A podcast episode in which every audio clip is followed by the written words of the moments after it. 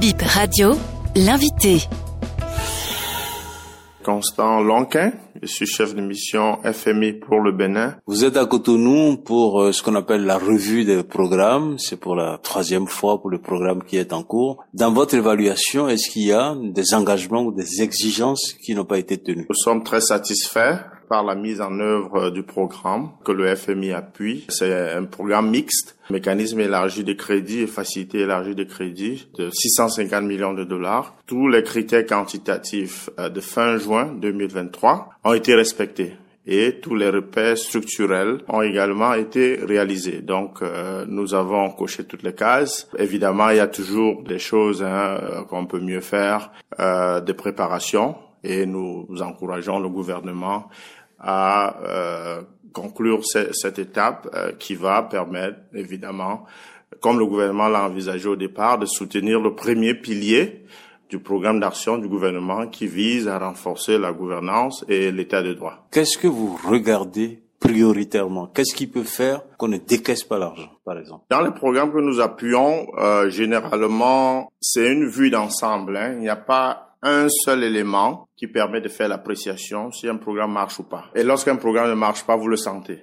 Vous allez voir que les recettes n'ont pas suivi. Vous allez voir par exemple qu'il y a des repères structurels importants qui n'ont pas été réalisés. Euh, cependant, il y a des cas par exemple où si la dette devient insoutenable parce qu'il y a eu euh, des dérapages successifs euh, au niveau du solde euh, du gouvernement, donc déficit du budget, ça peut mener à une situation où le FMI n'est plus en capacité de, prêter au pays. Le FMI, c'est 189 pays qui mettent en place une cagnotte. On attend aussi à ce qu'un pays qui prête au FMI soit dans la mesure de rembourser pour que les autres pays qui ont des difficultés peuvent accéder à la cagnotte. Fort heureusement, dans le cas du Bénin, le risque d'endettement reste modéré. Euh, il y a moins de la moitié des pays hein, de, de, la région qui sont dans cette position de, de luxe. Combien vous allez décaisser pour cette euh, troisième tranche? Nous allons décaisser environ 134 millions de dollars une fois que le conseil d'administration a intérimé la, la, revue. Cet argent va servir à quoi? Et comment on peut apprécier ce à quoi il a servi? Nos décaissements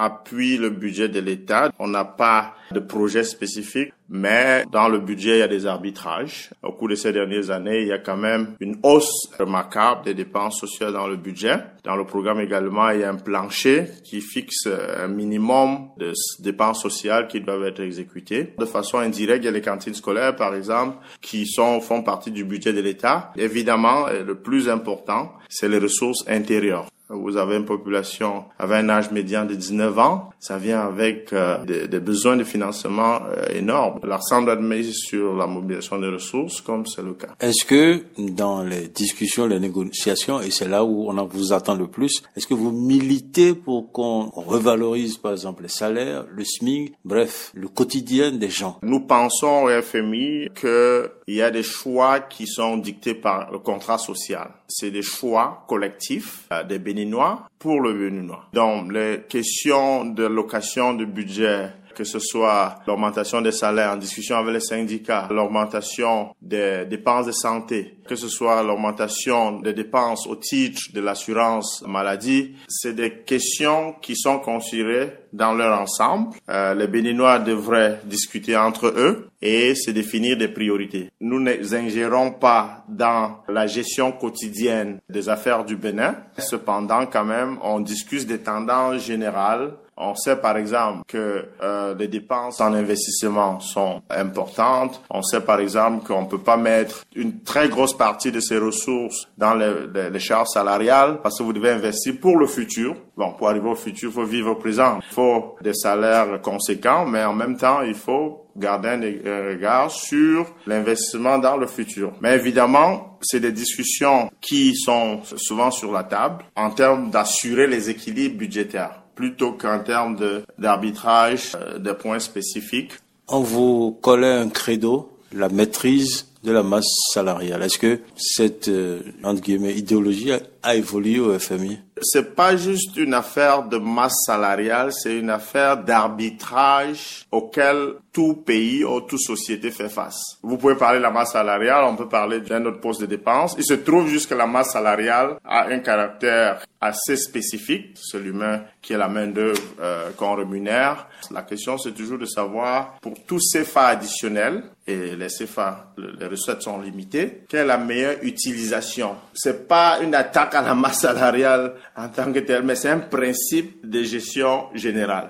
Est-ce que c'est pas ce que vous regardez le plus et qui vous a valu à l'époque les critiques de, des syndicats africains? Oui, justement parce que les syndicats peuvent s'exprimer, mais je peux vous dire qu'il y a aussi des postes de dépenses qui n'ont pas de voix. Si les, les, les, routes pouvaient parler, il y aurait aussi, vu que les arbitrages se font pour tous les postes de dépenses, il y aura aussi des dialogues dans ce sens. Le fait de contenir la masse salariale, c'est le même principe qui guide les autres postes de dépenses. Quelle est l'image du FMI aujourd'hui auprès des syndicats et des opinions africaines? Sur la base des réunions que nous avons, hein, euh, que nous avons eues euh, au cours des revues précédentes, et même pas plus tard qu'hier avec les syndicats, ils nous faisaient part du fait qu'ils sont impressionnés de le fait que le FMI vraiment essaye de rencontrer toutes les parties prenantes et d'avoir les avis des uns et des autres. Donc je dirais que c'est une image euh, assez, euh, peut-être il y a eu, l'image était un peu entachée par le passé et comme institution aussi, hein, nous communiquons un peu plus euh, parce que si les gens ne savent pas exactement ce que vous faites, ils vont vous présenter à votre place. Donc nous nous faisons le devoir de nous présenter à nos propres termes et les gens peuvent eux-mêmes examiner. Je pense la société civile, nous recevons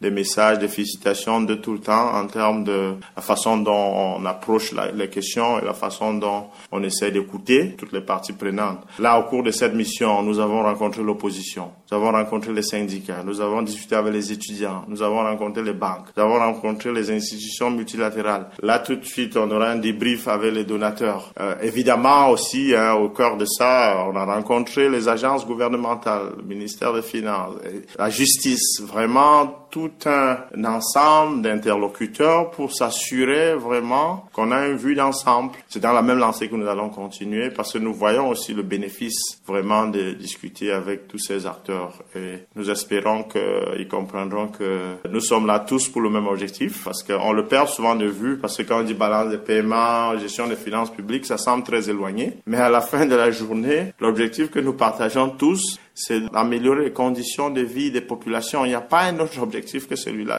Nous sommes là pour accompagner le, pays à euh, augmenter les standards de vie de, de leur population. Merci d'avoir répondu à nos questions. Merci Jean.